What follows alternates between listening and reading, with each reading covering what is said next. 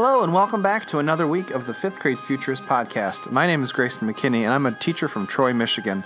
I'm very excited to share with you today the fifth episode of our Classroom Created podcast. We are talking about a topic so popular today that we needed to bring it back again because so many children care deeply about animals. Today, we're talking about the UN's global goal of life on land and life below water. In case it's your first time listening, I'll tell you who we are and what we're all about. In room 14 at Costello Elementary School, we have a philosophy that drives everything we do. We hope to connect our learning to the world around us in order to improve our environment, improve our own lives, and improve the lives of others. In today's episode, you'll hear fifth grade students who are asked to research a topic close to their heart. In episode 5, we'll hear from Chase, Ellison, Chloe, and Colin, who have some great insights and suggestions about how to help the animals that we love so dearly.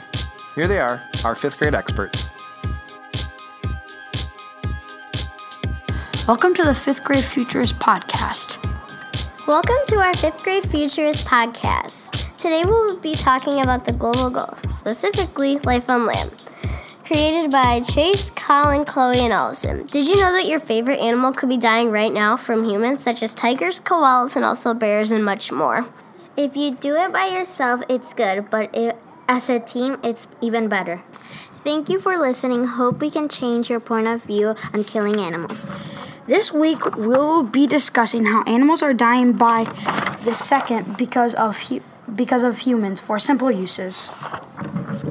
These goals are not the easiest, but if we can complete it by 2030, our world will be better than ever. Our guest today is Chloe to talk about how children's mu- movies contribute to animals going extinct. Pixar movies are causing these animals to go into extinction. Also, DreamWorks, by creating Rio the Blue Bird, was such a beautiful bird.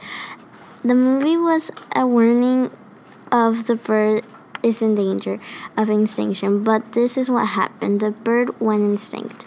Animals are going gone. What are we going to do if Pixar Pixar and DreamWorks animation studios make movies that is it is getting animals to go extinct. You might think, wow, like, is this gonna be important or be surprising? So, all of these anim- endangered animals that you think of all the time still may endanger because of us humans. We're killing the animals. With Finding Nemo, the fish is in danger. It is not the kids that want it. It is because once the movie Nemo came out, kids were dying to get the clownfish. So kids were going to get it at the pet store. So kids will want to get it. That means that more stores would be getting more fish and it'll get the fish in danger of extinction. Our insight that we had was use our materials wisely and not just throw it on the ground. Imagine this you throw a plastic water bottle on the ground and didn't pick it up, and then animals ate it. How would you feel? You were probably thinking, so what? I don't care. But then there is one less animal in the world because of you. Tigers are dying because humans because humans want their fur. Also, you would think that Pixar and DreamWorks movies help the animals, but they don't. For example, the bluebird in Rio, the clownfish, and the blue tang fish from Finding Nemo. The reason they are dying is because kids want them so bad. Also, otters are dying because people want them. People are killing them for money. Do you want these animals to die? Thank you for listening. Hope we changed your point of view on killing animals. All of us can make a difference. You can visit the website www.globalgoals.org to make a difference in our world. Hope we can make a difference in our world together. Thank you for listening.